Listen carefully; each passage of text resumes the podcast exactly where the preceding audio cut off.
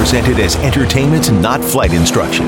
Though some participants are certified flight instructors, their comments, opinions, and discussions of flying techniques are theirs alone. None of the co hosts or guests on this podcast are acting as your flight instructor. Please consult your own CFI for guidance on your specific flight training, aeronautical knowledge, and aircraft operation.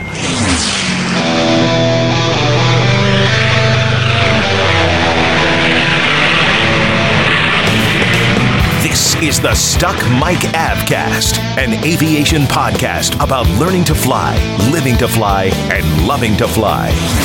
Episode 221 Smoke in the Cockpit. Coming up next in this episode of the Stuck Mic AvCast. Now, here are your co hosts Victoria Neuville, Eric Crump, Larry Overstreet, Russ Roslewski, Tom Frick, Rick Felty, and Carl Valeri. Well, folks, welcome to the show about learning to fly, living to fly, and loving to fly. Recently, I made an emergency landing after the cockpit began to fill with smoke. You know, many lessons were learned from this event. Besides relating this really tense in flight emergency, uh, we discussed how you, we're going to discuss today actually how you can better prepare for a smoke or in flight fire. But first, before we do that, I want to say hello to all the uh, co hosts that are joining us from Georgia. It's going to be Michael McClellan. Hey, Michael. Hello, Carl. Great to see you and or hear you again. Uh, and uh, you guys, I guess, got kind of close to the storm just like we did, so a little bit of wind. We were watching the storm very closely here in Valdosta. We were expecting it at one time to come ashore in Jacksonville and come straight through here. Um, I was really we're really fortunate that we dodged a bullet, although somebody has to get it. Yeah, that's for sure. But uh, and the storm we're talking about is Dorian. If you're listening to this a year from now, uh, that just passed through here in uh, September of 2019. So uh, also joining us is uh, Tom Frick, who uh, he escaped the storm, also being on the west side of Florida. Welcome, Tom. Hi, Carl. Good yeah, to- I'm in uh, the central west side of Florida, but uh, we were we were watching and dodging as well. So uh, very grateful that we didn't sustain any damage, and uh, you know, prayers to all those people who did. Yes, yeah, and the and the one person who was watching it on TV and uh, was uh, watching our strife here was uh, Russ Roslewski. Hey, Russ, how you doing, buddy? The weather's been fine here in Oklahoma, Carl. I don't know what you guys are complaining about. That's totally different than almost every other time you've been on. It's always been really bad weather there, hasn't it? That's right. Well, we don't get very many hurricanes here, that's for sure. No, but enough storms, that's for sure. You get all those big twisters and things like that. Uh, but uh, anyway, well, welcome all to the show, and I'm really excited to to talk about this event and the smoke in the cockpit. I've had enough of this uh, smoke stuff and fumes that I've decided let's go ahead and talk about this now. I know it's soon after the event happened, but um, and there's you know still certain things going on as far as investigating. But I, I, I want to kind of go through the whole scenario and uh, really try to kind of digest that and then you know deconstruct it and then learn something from that. And that's why we're, we're talking about this today.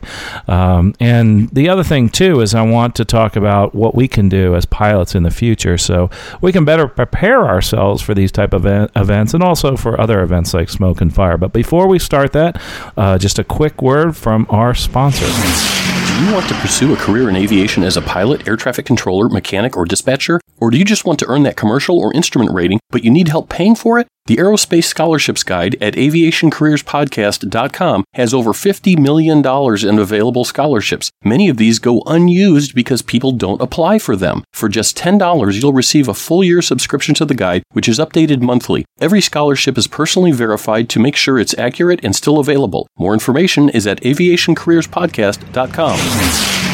Well, don't forget with uh, the scholarships guide that the pay it forward coupon is always available to people. And if you want to help somebody out, uh, you can actually go to aviationcareerspodcast.com, click on pay it forward, and help somebody else get their ratings and move forward in their life of flying and also possibly their career. It's only $10 again for the actual one year access to that scholarships guide. Let's do the pre flight. Other news and announcements today. Uh, don't forget that on October 5th, this is nationwide, there's a Girls in Aviation Day. And uh, you can actually host one yourself. It's getting kind of close to that date. So if you want to do one maybe next year, look at it, go visit Women in Aviation. It's WAI.org. Clicking on the Girls in Aviation Day, and you can actually find a spot that's near you.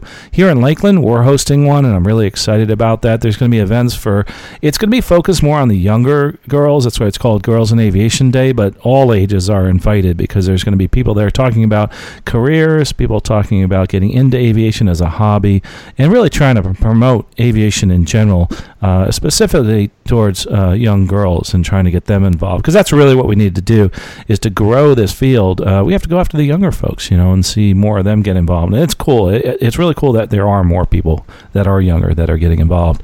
Also, uh, going on right as we're here today is the International Seaplane Fly-In in Maine, and that's at Moosehead Lake, and we're going to hear some reporting back from that one. So look at a future episode. Check out some of the links online about uh, about that flying. But Victoria is going to be reporting from there, hopefully, and uh, she's on her way up there. And then we're going to also get some other uh, eh, maybe interviews and videos from other folks. Uh, other news and announcements is uh, Russ. You have a couple of them. I think two of them, right? Yeah, they're just real quick, and it, unfortunately, uh, since I missed the last uh, last podcast, that would have been you know very timely. But hey, better late than never. Uh, just as a reminder, if for people who haven't uh, already seen this, the the FAA has. Uh, I guess you'd call it terminated the use of the old flight plan form that we all grew up with and knew and loved. And now the ICAO flight plan format is required for all flights, either IFR or VFR. Uh, there's most of the information is pretty much the same. Of course, you know your route of flight and your type aircraft and such, but there are so the especially the equipment fields have changed a little bit. So there's numerous uh, websites and such on, on on this, and just make sure that when, when you're filing your flight plan now, you're using that that uh, ICAO format. Which, if you're using one of the uh, the common EFB apps, you know, ForeFlight or Garmin Pilot or whatever, it's really pretty pretty seamless. I've been filing ICAO for a few years now because once you set it up, it, you, you don't even really notice what you're doing. Just just file and it works. So that was as of uh, August 27th. So make sure you're using the right form. Uh, the other one is, and this happened back in June, but I recently came across some people who hadn't heard, so I figured I'd bring it up. Um, there if you're used to calling the national clearance delivery number for your IFR clearances, you know, you're on the ground in uncontrolled airport and you need to, you've been using your phone to call up that one national clearance delivery number they've had for several years. Um, that is no longer available as of uh, back in June 20th. In fact, if you call it, you, you'll get a uh, entertaining recording about how it's no longer in use. So uh, make sure that you are using uh, the numbers that are now being published in the chart supplement, the former airport and facilities directory, for each uh, airport that you're at, they should have a contact number to dial directly to the ATC facility, which is obviously a, a better way, removing the middleman of FSS there. So. Um, they, there have been some problems uh, with the numbers there in the book, but uh, they have been brought up to um, uh, the FAA's attention, and apparently they're being resolved. I've been uh, reading some things from AOPA on that. So uh, that's good news, making IFR clearances easier to get. That's it, Carl. So that chart supplement, uh, a lot of people have electronic EFBs. They can actually download it there. Yeah, so, that's correct. Uh, of course, it's it's built in the EFBs, and a lot of them will you know f- will automatically find that number and kind of highlight it or bring it uh, into one of the main pages. So going back to the flight plan format, um, and you said something about setting it up. Is uh, how long was that process? Just curious. Was it ten minutes? Well, in most of the uh, EFB apps, if you're using them in a file flight plan anyway, you'll have an aircraft set up. Uh, you know.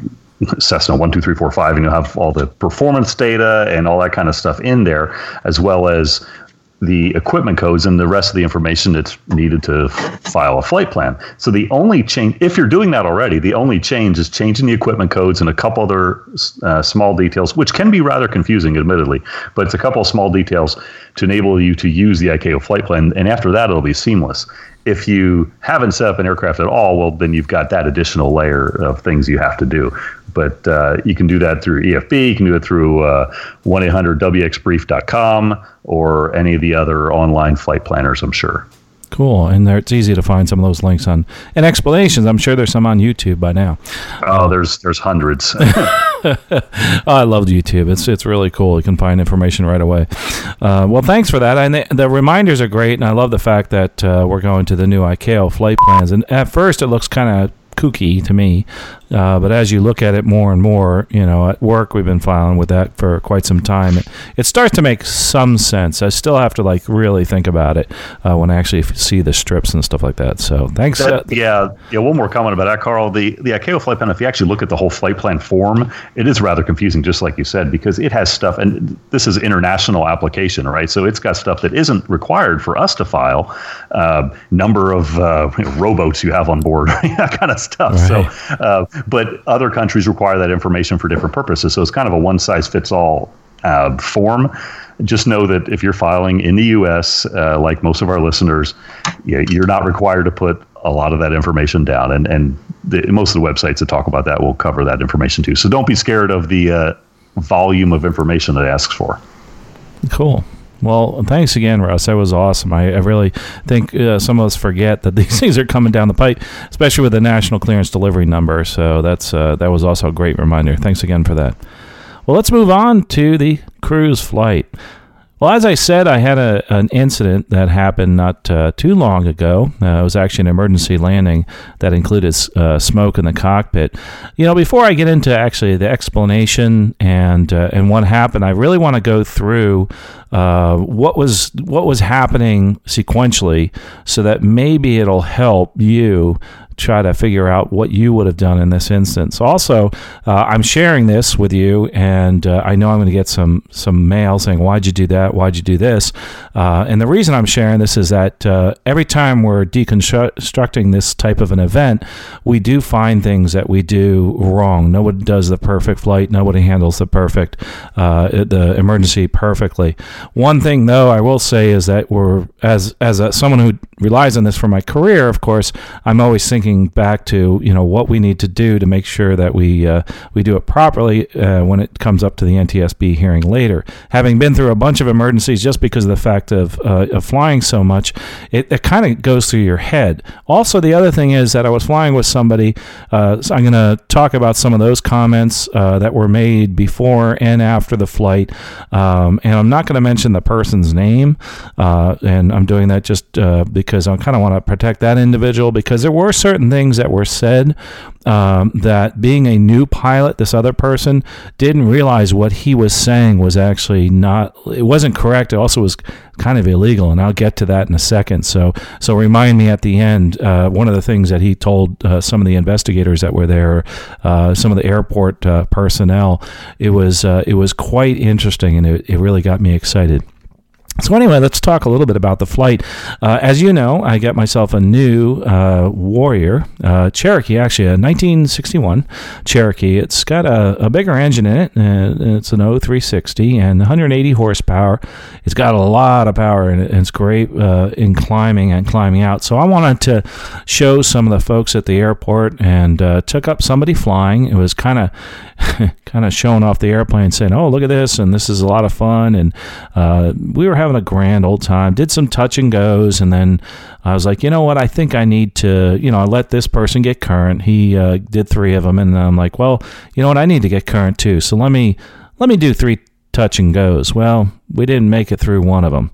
As we, you know, we took off out of uh, Lakeland, heading towards the west, and you know, went on the downwind and. Uh, we're turning base and i'm like you know this is you know talking away with this other person because i'm demonstrating the aircraft and then we're going through the the pre-landing checklist. And as i'm turning final i'm looking out the window and i'm thinking gosh you know something's odd. And i just had taken that morning an allergy pill.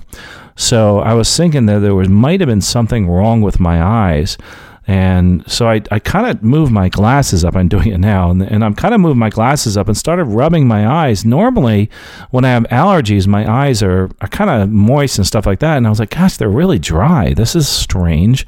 Why are my eyes so dry? And I'm, I'm having this issue not being able to see. And I'm like, gosh, and they feel normal.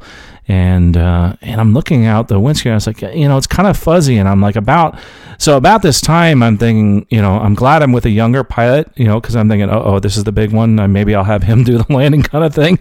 So that you know the things that go through your mind, like, gosh, why am I not able to see as well through the windscreen? And uh, so I'm thinking there's something wrong with me that there's something wrong with me personally, and I'm I'm about to relate this to the the pilots that's next to me. And by the way, the pilot I was flying with is also a flight instructor, and uh, you know we're he's looking out the window and he says, you know, is that smoke? And then I said, why yes, that is smoke. And it was funny in the in the way I just said it, just like that. It was like, yeah, that is smoke. And then I think at the time I didn't realize that the smoke was coming from our aircraft and was actually what was causing me not to see as well through the windscreen. And uh, about that time, all of a sudden, big puffs of smoke started coming up into the cockpit of the aircraft, which uh, at that point started giving me a, a, little bit of alarm because now we're about 700 feet, we're clear to land, and um, and so I, I, keyed the mic and I said, you know, this is, uh, you know, 277 Charlie Papa. Uh, we're actually, we have smoke in the cockpit. Uh, we're going to evacuate on the runway. And, uh, and I'm not sure if I mentioned how many were on board. I think the person next to me, the flight instructor, I think keyed the mic and said there's two on board. We'll be evacuating on the runway. So that was one mistake there, maybe. Uh, I can't remember quite. Uh, I'd have to roll the tapes on that one. So, uh, we're coming in at about, uh, you know, then I hear some of the chatter in the background, and some of the other folks that were around the airport that know my airplane said that they wouldn't let anybody land because there was an emergency. And, uh, you know, while this is happening, I'm thinking to myself, I'm at 700 feet, uh, going through 500 feet you know, I'm going to land on the runway in front of me. Uh, as far as, you know, troubleshooting, I said, you know, I'm flying the plane. You start troubleshooting to the person next to me. And he started looking around. And uh, at that point, I noticed there was no heat inside the aircraft. Uh, so I felt fairly comfortable that the smoke wasn't coming from the inside. But I really couldn't figure this out because it, the smoke was not a consistent smoke. It was just like billowing uh, into the aircraft every so often. And sometimes the smoke would be on the outside, etc. And, and, I was like, gosh, you know, what is going on here? But I didn't care. All I cared about is controlling the plane and, and actually landing. So, uh, so we got down, we got in the flare, kind of put it on, stopped really short. They have great brakes on the airplane. Uh, at that point, uh, we had, you know, we opened the door at, to the aircraft and uh, still going through some troubleshooting, but we see no flames and uh, we're like pretty confident that we're not on fire, that there's just smoke. And and the other thing too, uh, beforehand, right before we landed, I said, you know, that does not smell. Uh, and my nose isn't the best for smelling, but I know it doesn't smell like an electrical fire. It doesn't smell like gasoline. And I'm like, gosh, what could it be? And I'm in my mind, I wasn't thinking anything about what it actually was. Um, you know, I'm kind of thinking it's something else, maybe paper, but but it didn't smell like paper. So what in the world is it? So when we got on the ground, I mentioned that we were going to evacuate on the runway, and I said, you know what? I really don't want to shut the airport down. I don't see any smoke and fire, so we actually decided to taxi off the runway. As we taxied off the runway, um, and, and, I'm watching all the fire trucks now uh, coming towards us, we moved out of the way so they could actually operate the airport and uh, and as I put the power to it, I noticed a little more smoke. I said, "Up, oh, that's it, we're done." Uh, went through everything, went through the checklist to shut down, you know, the fuel selector and all that kind of neat stuff, and did the emergency checklist and the the shutdown checklist, and then uh, started getting out of the airplane. And I said, "You know what? You get out now, and I'll finish up shutting everything down." He got out, and uh, and after I did everything, and we got out of the aircraft. I looked back at the airplane, and there's a fire truck pulling up and I could not figure out what's wrong because now I'm not seeing any smoke. But I noticed there was some fluid uh, on the front left towards the cowling, and uh, you know, obviously in the Cherokee we're on the right side, and I'm looking at this fluid on the ground again. I'm saying, what is that? And you know, it's dripping now. It's dripping and it's dripping and it's dripping, and it keeps getting worse and worse as it's dripping. So uh, I point at the fire truck and tell him to go over there towards the front because that's where something's dripping out of the airplane, and he did.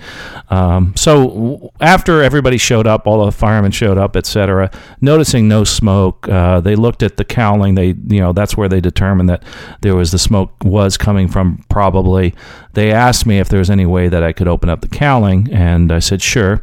Uh, we got uh, we don't have those little uh, uh, uh fasteners, you know, the the butterfly type fasteners. We actually have a screw, so we uh, popped it open the screw and opened the cowling, and I'm like, well, that's odd. There's just oil all over the top, and then there's oil on the side of the aircraft and there's oil still dripping out the bottom. And uh, that's when the firemen determined, okay, there's no problem here, there's no fire.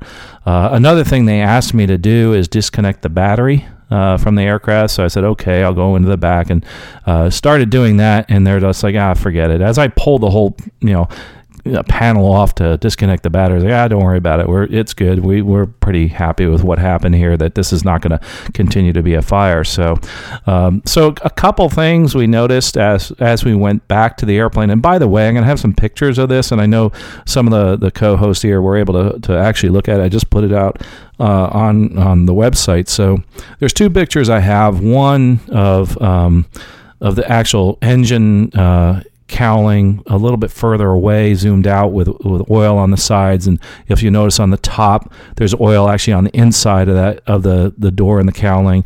And also, if you look down on the ground, there's some dripping. There's quite a bit of oil.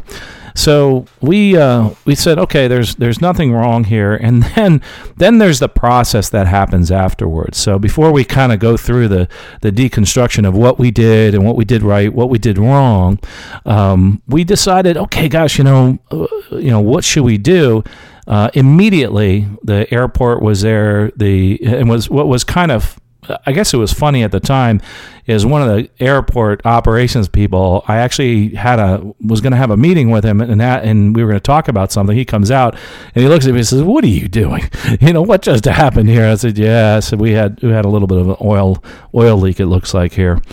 What had happened and when I actually looked under the cowling again when we walked around uh, after I was happy with everything, um, noticed that the um, oil return line had uh, come unattached, but uh, it's almost as someone unscrewed the oil return line on the number, I think it's number four cylinder. But anyway, the the let's see, it was the back left cylinder to the yeah back left cylinder. So that actually was detached, and so, and I'm sitting there thinking, how in the world that, that does that come detached and and just you know so those things are going through my mind and i noticed that i was everything was pretty calm to this point and but I noticed I was kind of shaking when I was moving some of the things around, and I realized, oh, that's the adrenaline starting to pump. But as we, you know, as we went through this, the, the airport operations, the FBO, everybody came by. They wanted to get the airplane out of there. So you're doing all this stuff, and everybody wants information from you. They want to see your pilot's license. You know, you have to kind of slow down and say, okay, who are you asking for my pilot certificate? I had to sign so many things after this, and on the airplane, you know, actually next to the airplane, signing first of all the firemen they came and they you know determined there's no fire. I had to sign a form with my name and that kind of stuff. And then the airport operations they want to see uh, pilot certificate. I showed them that and other information. Uh, and then the FBO pulls up in their tug, and of course the, they obviously go through this and they had a form for me to sign. I'm like, and that I thought the other stuff was pretty normal, but that form that I had to sign from the FBO kind of took me aback. And they're like, "What's this?" He said, "Well, it's a hold harmless agreement." I was like, "Well, why am I signing this thing?" And it, was basically saying that we're going to tow your airplane off the taxiway over to the maintenance, and uh, you're going to hold harmless any damage between here and the maintenance hangar. So I was like, yeah, okay, I'll sign that. But I, I was kind of a little, I was a little incensed at first because I was thinking, gosh, you know, I'm I'm actually a tenant here, and I you know have an account with you guys, and can I just charge my account? So uh, I actually had to uh, had to pay for the tow uh, to bring it over to the maintenance hangar. So that was uh, you know that was that part of it. You know, getting the airplane off uh, the the the taxiway and over. But going to what I said before about you got to be careful what you say, especially in front of any type of airport operations, police, fire, um, or anybody. Is that the person I was flying with, and and nothing. This is just again, this is only because I want you folks to understand and learn. The person I was flying with said, "Oh yeah, we were flying, we were test flying the plane, and that's this is what happened." And I was like, "Whoa, time out!" I said, "We we're not doing. You know, first of all, I want to put on the record, this was not a test flight. This was just a demonstration flight showing him how how you know." All about the airplane, how to fly the plane, the checklist and stuff like that. And uh, I said, you know, this is not a test flight because there's a, there's a whole bunch of things. You're not really, you know, we're not required crew member.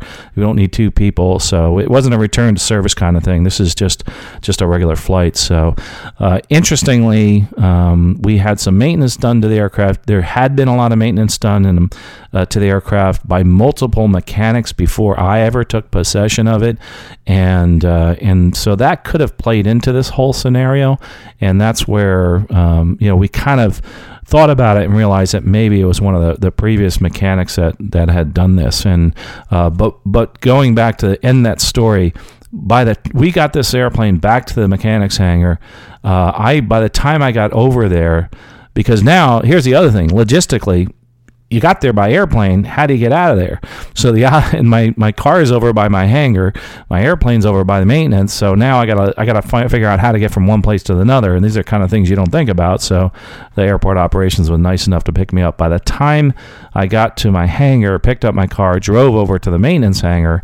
Uh, he, the maintenance uh, actually had already started pressure washing the engine. He he already figured out what was wrong. He reattached everything, pressure washed it, put everything back together. Within about an hour or two, we were able to fly it again. And he said, "That's your problem. Someone just didn't attach it properly. It looks like." Uh, so so that was that. That was the reason that happened. Um, so really, what I want to do now is kind of go through uh, the whole scenario, kind of deconstruct some of the things that that happen, and and ask some of the co-hosts to kind of chime in here. You know, say, hey, you know, what about this? What about that? But uh, and also, I'd love to hear from you folks as far as uh, things that you may have done, that type of thing. But but one of the things that really um, I, as far as deconstructing, the one thing I did do wrong is on the checklist, and I've done this before with this airplane. It's kind of new to me, so this is something that uh, you have to be careful of when you're doing an aircraft checkout. Is that the fuel pump? Uh, it, it, seems like I've forgotten to turn that off twice, and this is one of the times I had forgotten to turn that off. Obviously, I turned the fuel selector off but I had thought that the fuel pump and also the, the beacon are fairly close to each other, and I had thought I turned off the fuel pump, where in reality I turned off the beacon instead. So, so there, there was one of the mistakes I made. Obviously, the master switch is off, the mixer was out, the engine was off, uh, so that wouldn't have come back on, but that was one of the things we noticed. So, if anything, that was the one thing we did wrong. The rest of it, you know, was great, and hats off to the, the person flying with me. Uh, other than that one comment, did a great job. And uh, what was interesting is uh, he said to me, he says, "You know, that was my first emergency ever in an airplane. I'm glad it was with you." And I was like, "Oh, great! So let's not have another, please." Uh, but uh, but anyway, so they, you know, it's just a little bit of confusion, but going back over it, uh, deconstructing it was was quite interesting. That's for sure. But one thing that I think is important is to talk about you know what we can do uh, a little bit you know better as far as training with uh, with an in-flight type of smoke event and and that type of thing. But before we go into that, I was wondering if any of the other co-hosts had any questions as to and and making sure that I didn't leave anything out through this whole process or any questions as to what happened. So, guys, anything? And that. I was just thinking about um, your location. How fortunate you were that you were on. You sound like you were you were already landing when you had when you experienced the smoke. Yeah, actually, that was uh, really fortunate. Otherwise, I would have been landing on a off airport somewhere, and that would have been a much different experience trying to get the airplane back to the airport. You know, one of the things that I that I learned when I first started flying is in experiencing off off airport landings. The first thing they say is, "Do not try to save the airplane." Mm-hmm. Yeah. So it's interesting you said that because uh, that always goes through my mind. Anytime I've ever had an engine failure in an airplane uh, and an engine problem, it's it's always like you know the the insurance company owns the airplane, uh, and that's uh, I wish Victoria was on today because she actually is the insurance company. so I, I did call her after this and I said, hey, you know, what do we need to do? She says nothing. You know, it's uh, you know nothing happened, nothing broke. You know, it's fixed. Go fly the airplane. Uh, we decided not to go fly after that uh, for the rest of the day, but we were a little bit nervous. But you're right, man. We uh, we kind of looked at each other and said, you know, we're really lucky that this didn't happen right on takeoff uh, or or wherever. One of the things that that we kind of discussed afterwards is the possibility of shutting it down uh, prior to landing, and uh, I was like, you know, we still got an operating engine. We don't really know where the smoke's coming from. It could be something that's dripping onto the exhaust, etc. And that's the reason, you know, we just kept the engine running and we get on the ground, realize, hey, there's no more smoke. We start taxiing. We kind of see a little bit, said, okay, that's it. We're done. Shut it down. And uh, the cool thing about it, though, is that uh, it, what's interesting, I should say, is in that oil return line, you you know we had some power in while landing and by the way another thing that i do personally is i'm i'm usually very high on approaches and landings so that i can actually pull the power to idle and land. Uh, and i'm kind of glad we did it this day because we could have just shut the engine off and made it to the field. We didn't um, but because uh, i really wanted to get off just in case. But uh, but yes it was it was actually kind of interesting to to think about that afterwards and realize gosh you know we sure uh, we're really lucky. So, any other questions, Tom? I think you had one. Yeah, I was just wondering. So, what color was the smoke that you had in the cockpit? Oh, okay, that's a good question. You know, so at first, the uh, remember I was saying I was I was rubbing my eyes, and it was it was not a. I perceived it as uh, the film that you get on your eyes when you have an allergy problem. So that was the perception. Afterwards, the smoke itself, like the puff of smoke, and it's really weird because as we're talking to this, it's like I can see it like it was right in front of me right now. It was just like a white puff of smoke. So we, I, am a, I would love to have seen the video of it. Maybe we're trailing smoke. I don't know, but it was a it was a white whitish kind of puff of smoke. So that that's basically what we saw. Other than that, it really you know was every so often little puffs of smoke. And uh, oh, and by the way, we try to figure out why we were getting those puffs of smoke and why there was smoke actually in the cockpit. Because you think about it, you got the firewall and stuff in front of you, and uh, it turns out that we had some of the vents open and uh, this is before I put my air conditioner in the airplane because usually we keep the vents closed, which in this case would have been a nice day to do that because you know of this issue. Uh, but the um, but that actually caused some of the I guess the the flow of the air around the aircraft caused some of that smoke to come into one of those vents. Which one and why and the airflow I don't know because I'd have to follow a molecule around the aircraft. So I hope that is that that makes sense, uh, Tom. The the white smoke. Oh, absolutely, and and you know, I mean, and you know why I asked the question, right? Mm-hmm. Because it's one of the ways of identifying what maybe one of your problems is. So, you know, white smoke would be oil like you had that was probably going off of a hot engine and, and kind of more steaming. If this if the oil was actually on fire, it would have been black. Right. And right. if it was fuel that was burning, you would probably probably see a flame that is uh, red in color. You know, and if it was an electrical fire, then you would have the smell associated with it. So, Which you mentioned that you said you, you went through that process and didn't smell anything.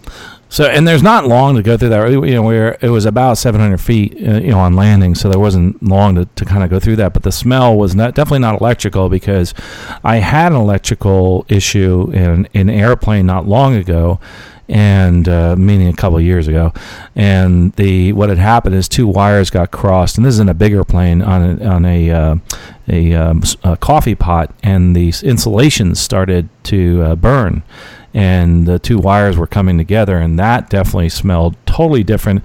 It smelled like burning uh, plastic, is what that's kind of smelled like. So that's more like when we talk about a lot of electrical fires, that's kind of what we smell is that, or sometimes even an ozone, but more of that plastic, and that's usually the insulation that's burning through. Uh, and in that case, by the way, we just uh, popped the circuit breaker, and uh, by the time we got on the ground, uh, all the all the fumes from that were were gone. It actually wasn't smoke; it was more like fumes from the that burning situation. And then having known, you know, obviously knowing what avgas smells like, and having fumes events in other airplanes that uh, have you know both gas and also jet fuel. The jet fuel smells a lot different in the fumes than the gas does. But you know, luckily it wasn't any kind of a gas leak. That would have been been a, a much different scenario, and I probably wouldn't be flying the airplane right now. It would be a, a long time before we we kind of figure that out. Um, but bringing that up, Tom, you know the the one thing that is, and this is always a struggle in any emergency, how much time in, in any airplane, how much time do you put towards troubleshooting, and how much time do you put towards uh, you know actually getting the plane, controlling the plane, getting it on the ground? Luckily, I had there was two people in the cockpit, so all I had to do was concentrate on flying the plane. It was almost like the same thing at work. You know, one person flies, the other person does the checklist and talks to air traffic control. That kind of, or actually, the person flying talks to air traffic control in our case, and uh, the other person just concentrates on trying to fix that problem, whatever it is. Uh, but so you're saying excellent CRM, crew resource management. Uh, yeah, actually it was, and I think it was more so because the uh, person I was with just went through that class. Uh, yeah, so he's like, okay, I'll do, I'll call the tower, I'll run the checklist, and uh, I, and again, there's this time element that we sometimes forget about because when you do have an emergency, there's it, it's moving, time marches on, so you you realize that by the time he was finishing up all this stuff, we're on the, he looks up and he's oh boom we're on the ground. Uh, and wasn't one of those days to grease it on either. It was just like stick it on the ground and then stop but then again once you're on the ground you're also doing a little bit of troubleshooting but now you're starting to talk about evacuating the aircraft and he did all the right things. Uh, it, it, was kind of interesting because I was like, well, heck, I feel like I'm at work right now. You know, you go ahead and do that. I'll just I'll just fly the plane. You just figure everything else out. So this was this was kind of cool having another person in the airplane.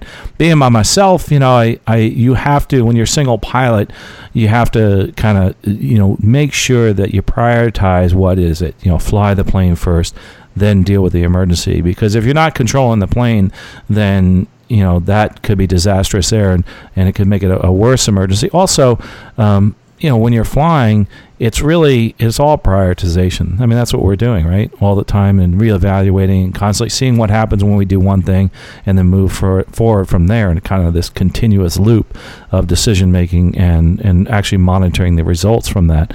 Um, but the troubleshooting side of things is kind of interesting in that where are you when you're having to troubleshoot this? So, so for instance, you know, this is a lot different than you know. Once I, w- I was over the Atlantic Ocean, getting I got a fire warning in the bathroom, and I'm about 400 miles from any any land or airport, and that's a whole different ball game.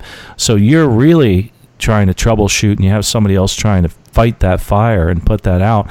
And we've seen numerous examples uh, in the airlines where people have had fires on board, and, and the pilots are just con- you know concerned with getting somewhere quickly to land, and everybody else is concerned about putting the fire out. Uh, so it's neat to have that that kind of a crew resource management or cockpit resource management type of thing going on, even in a small plane. Uh, interestingly, though, we kind of talked a little bit about this, and I would love to hear some comments from some of you folks. Like, what do you do with like your passengers? Uh, say this happened and it was somebody that wasn't a pilot, wasn't able to communicate on the on the radio.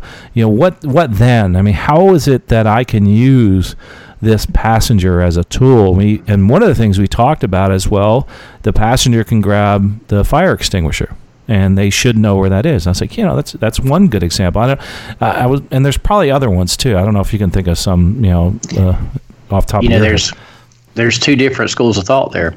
You had a passenger who was who was a benefit to you, and I've flown some passengers through the years that were absolutely would have been horrific during that time. That would have been I would have had to have dealt with their panic in addition to dealing with the crisis I had on board my aircraft. And that's a great point. That's a great point because sometimes they can actually make the situation worse. I mean, we've all flown with friends uh, and maybe taken kids up who've actually made the flight in general less safe because of maybe their actions in the cockpit or or whatever they might be doing. And this is a case where, yeah, it, it could have made it much worse depending on who is in the cockpit with you. I think one of the biggest things too is always kind of keeping cool and calm during the whole thing and just concentrating, really focusing on what the problem is.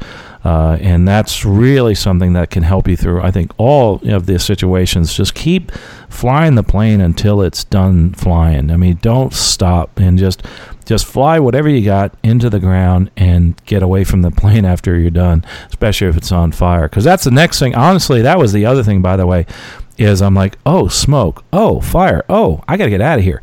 You know, I'm sitting there kind of going a little bit slower than I normally would. And I was like, wait a minute, that was smoke. I'm out of this thing.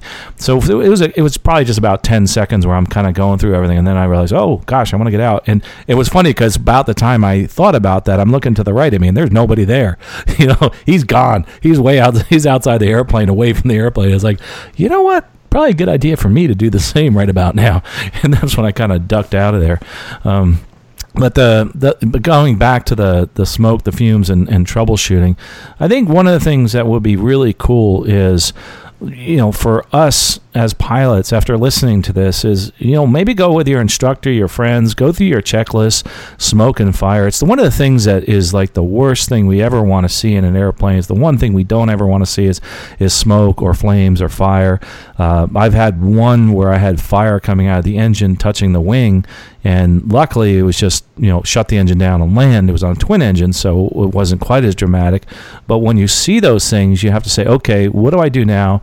And and not panic. And that's the biggest thing is just start you go into a mode an emergency mode. And i think one of the things that helps is if we if we get with our instructors and do that type of emergency training and you don't have to even get in the air to do that i think you can do that in some of the simulators. And i'm kind of curious because i'm not as involved in in the flight instructing world. I was kind of wondering maybe uh, you know russ or you know tom uh, like russ do you actually go through some of these things like in a simulator, or do you sit in the airplane uh, as far as you know going through some emergency procedures? Well, I don't currently have access to a simulator really, so uh, I haven't been able to do that. But that is a great place to do this kind of stuff, and I've done it before. And, and unfortunately, you can't. Well, I guess you could simulate the smoke somehow very cleverly, but we, we usually we usually don't simulate that, um, which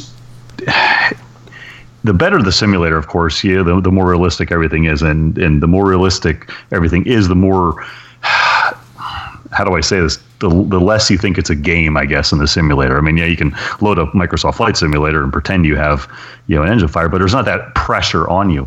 Uh, so, unfortunately, the, these kind of things are are not something that you can really effectively simulate truly accurately. I, th- I think what we're doing most of the time when we train on this is is getting the muscle memory of the actions and getting the thought process of the actions and forcing us to think our way through it.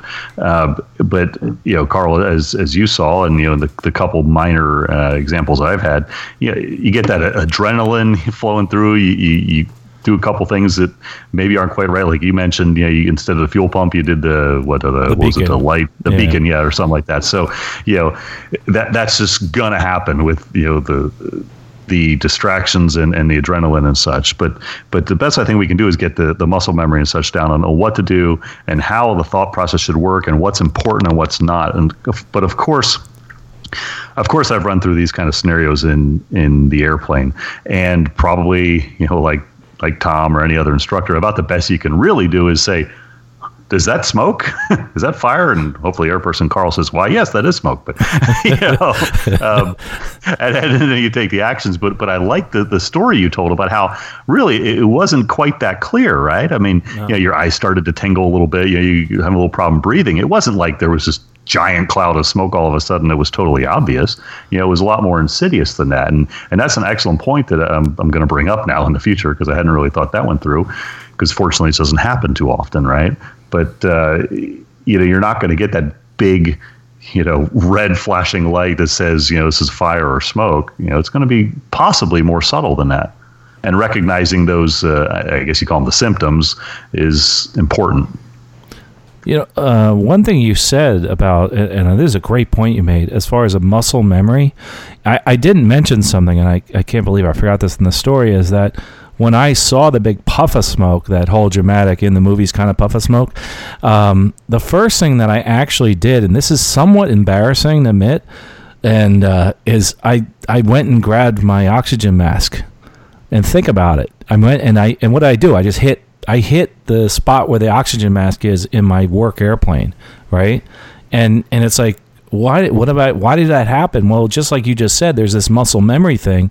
So the first thing i do whenever there's smoke or I, I, go for the oxygen mask i'm like it's not there.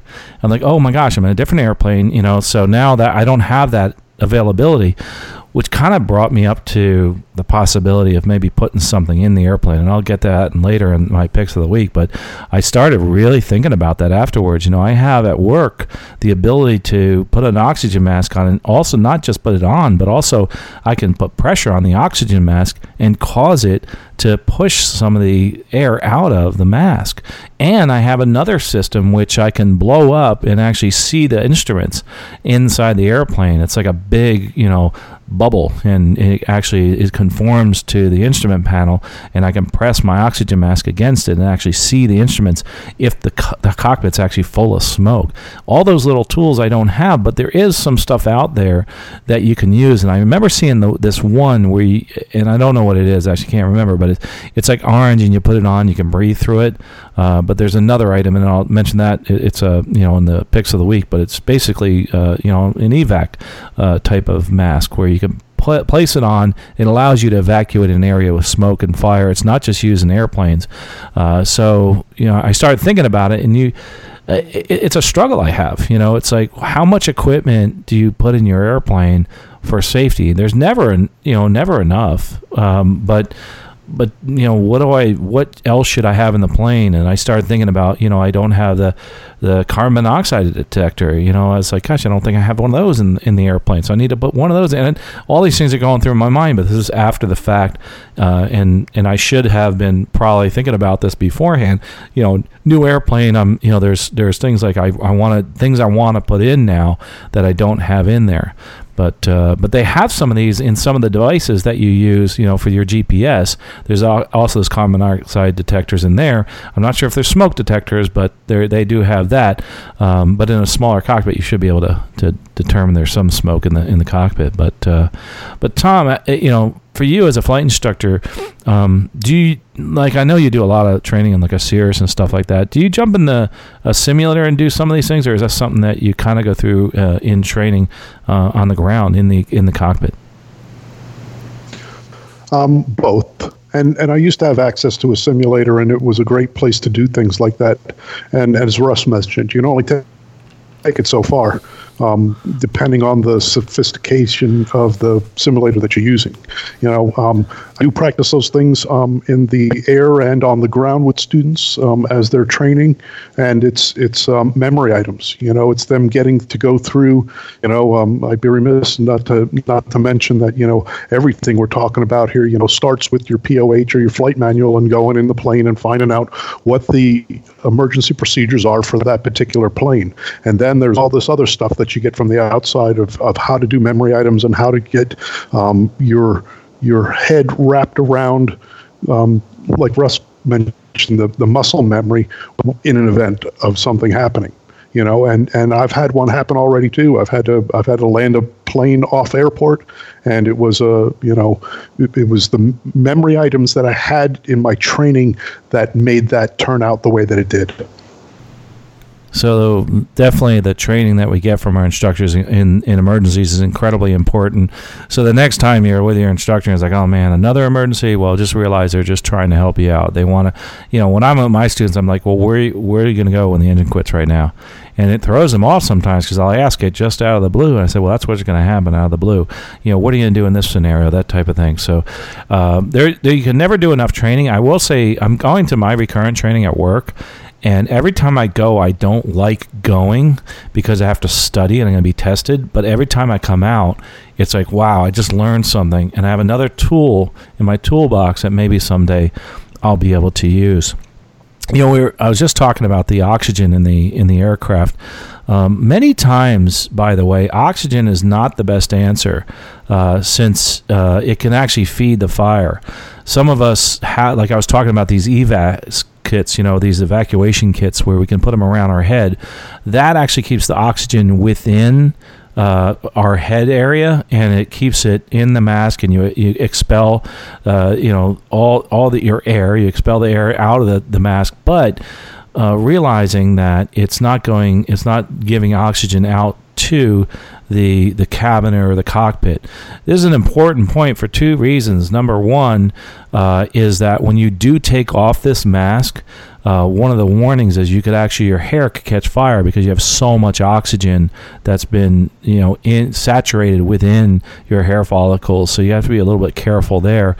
The other thing I'm mentioning it for is because lately in the news there's been a lot of talk about some. I think there was an instance with uh, it's happened a couple of times where there's smoke in the cabin, and I'm actually looking at my checklist here as far as smoke in the cabin, and one of the things it tells us and is to not you know, do not deploy the oxygen masks if the fire is suspected in the cabin because all you're going to wind up doing in that case normally is feeding that fire. And we are trained that way. As a matter of fact, when we see these things happen on the forums online, you, the first thing that you hear people say is, why in the world were the flight attendants deploying the masks, you know, the oxygen masks? That's the, the worst thing you can do.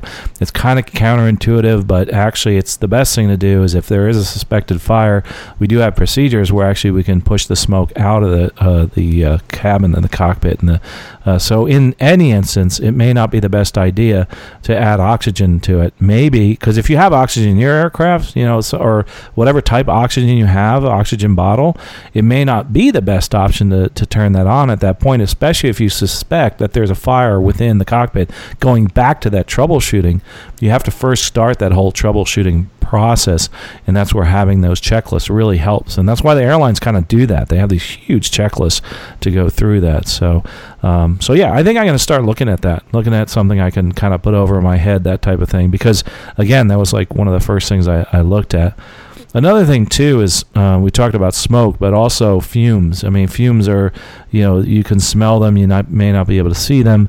Uh, there's many instances of different types of fumes, and I think uh, Michael, you talked about one before about gasoline and uh, and having those fumes, and that can actually be very detrimental to you and cause you uh, to actually have issues with actually flying the plane and possibly uh, have that cause an accident because of those fumes. And uh, so that that's something else that's really important to figure out is you know what is this? What are the causes of the fumes?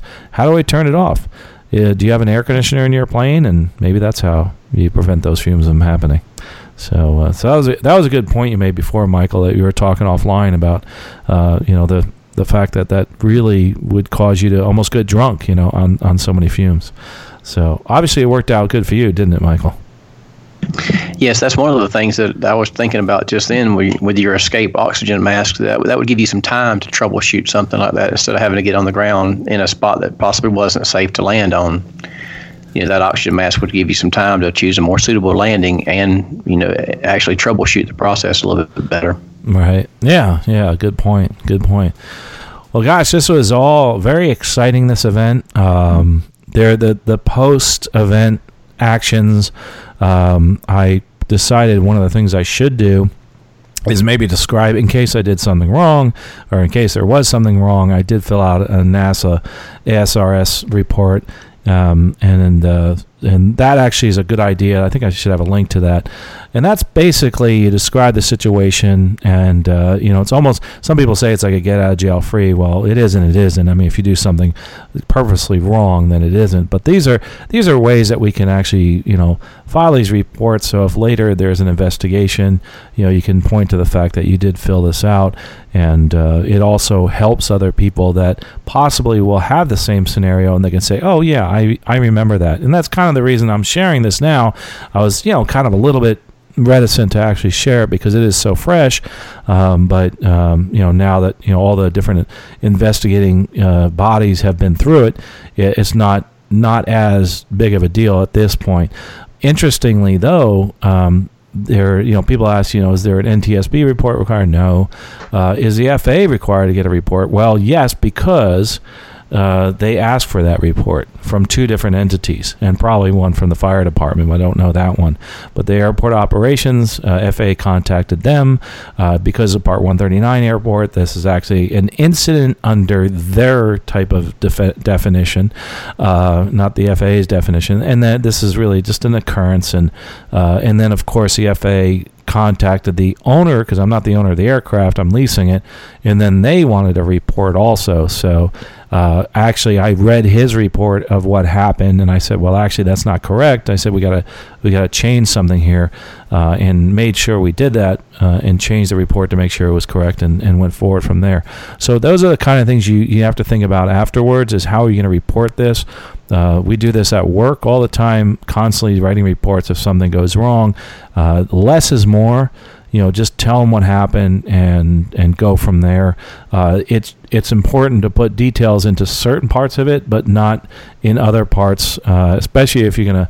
Uh, put comments like we were talking about you know, oh, this was a test flight, and they're like, oh, wait a minute, well, let's talk, start talking about that. Was this a return to service flight? You know, that type of thing, uh, and they that might start some type of conversation, which we really don't want to have. But uh, you know that that brings up an interesting point about reporting. Um, you know, you guys are all commercial pilots and people that come from um, ultralights and GA backgrounds, such as myself, that have flown from non-towered fields most of my life. Um, most people's first inclination is not to report an incident, and that is that's absolutely the wrong thing to do. One of my friends, he had a he clipped a, a landing light one time landing a I think it was Long-EZ several years ago, and there was no damage to the airplane. You know, wasn't wasn't anything at all. But somebody else saw it and reported it to the FAA. He didn't report it, so he that caused him a lot of problems. If he had just reported it first and been on the front end of that, then he would have it would have been a lot easier to have dealt with him. Right, and that's true. I mean, that's like going back to that NASA report. Always a good idea to fill one of those out. Uh, if you think you might have to, uh, you should, and that's that's really really important. Um, but uh, anyway, hopefully this has been uh, educational to you, and I hopefully it's it's kind of spurred this this thought in your mind, like, hey, maybe I need to start going over some of those emergency procedures, especially smoke and fire. What would you do? You know, what would you do in the case of a smoke in the cockpit? Uh, go through different scenarios as far as like where we were at 700 feet. What would you do at 700 feet? What would you do at 7,000 feet? You know, what would you do if you're over an area that uh, you don't want to land in?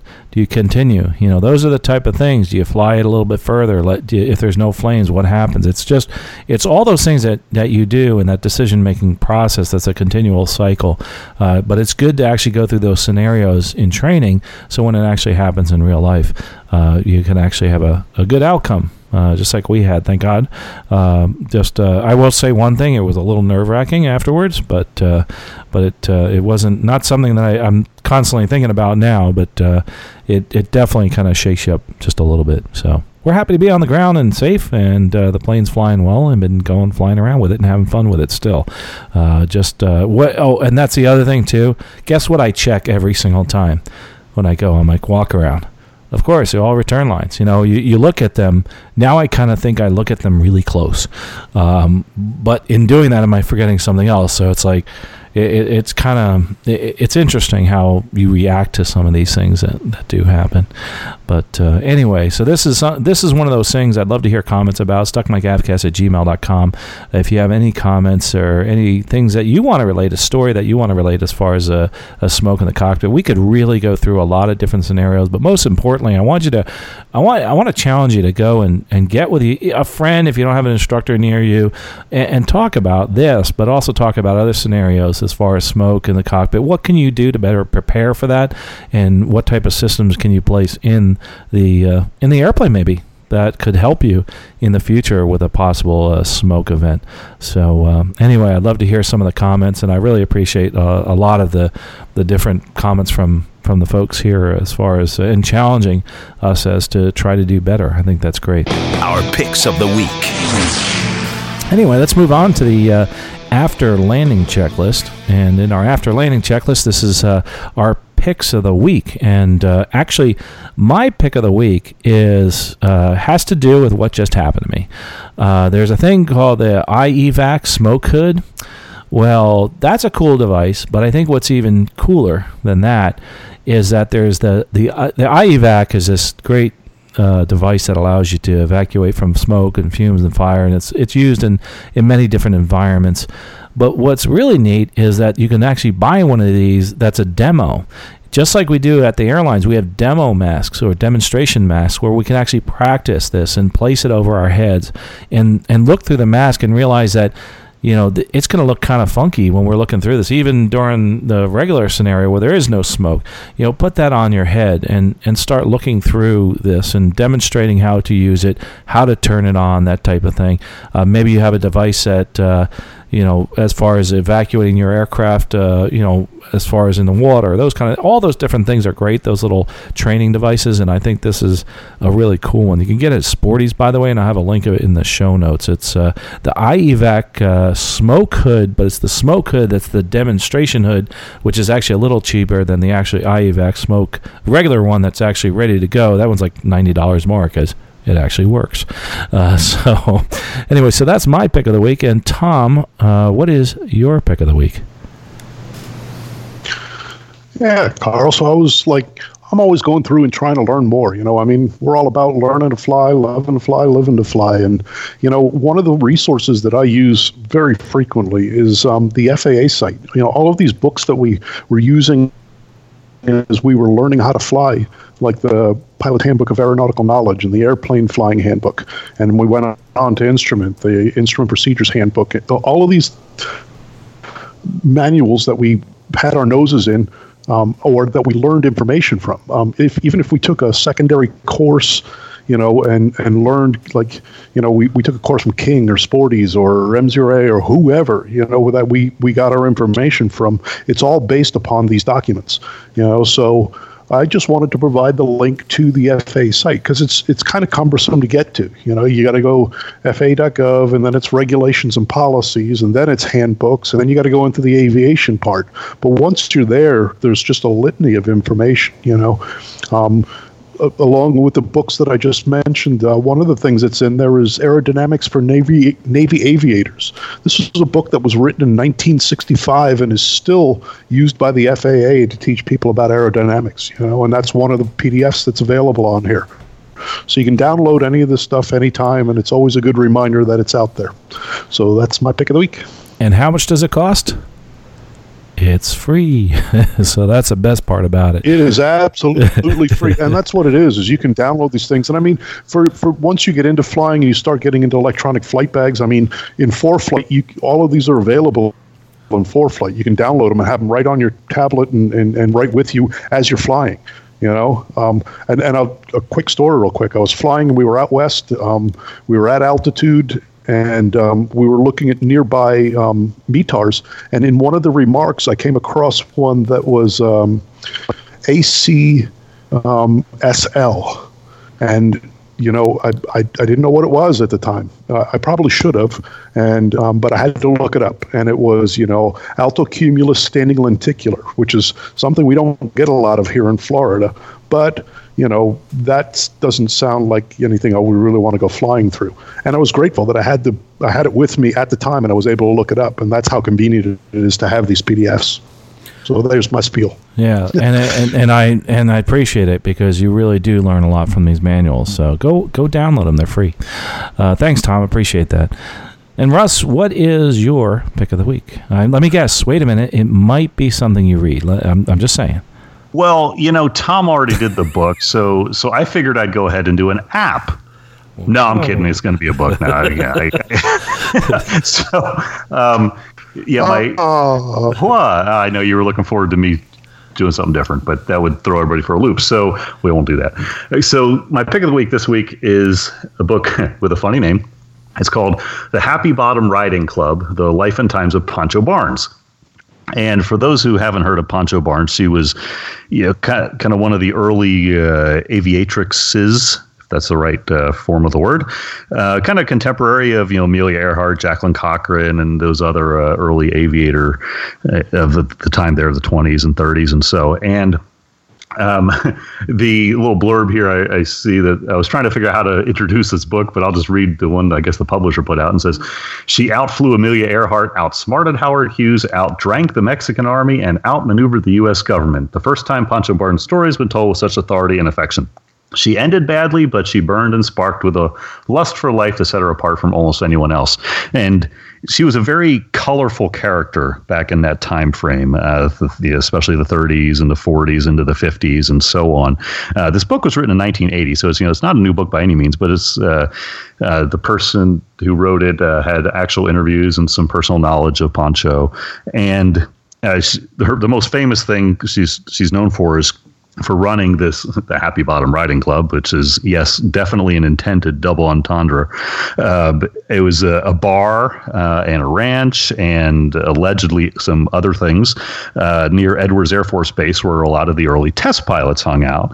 In fact, if you're familiar with the uh, the famous story about Chuck Yeager before his uh, Mach One flight, how he broke a rib riding a horse uh, that you know like the night before well that happened at Pancho Barnes uh, place so um, lots of you know very easy to recognize names uh, of famous test pilots went through there. Uh, one thing I, I, enjoyed about this book, although it was hard to read in some parts, just because it was very, very honest. Uh, Pancho was a very uh, controversial, uh, very complicated, and kind of like a very troubled uh, person.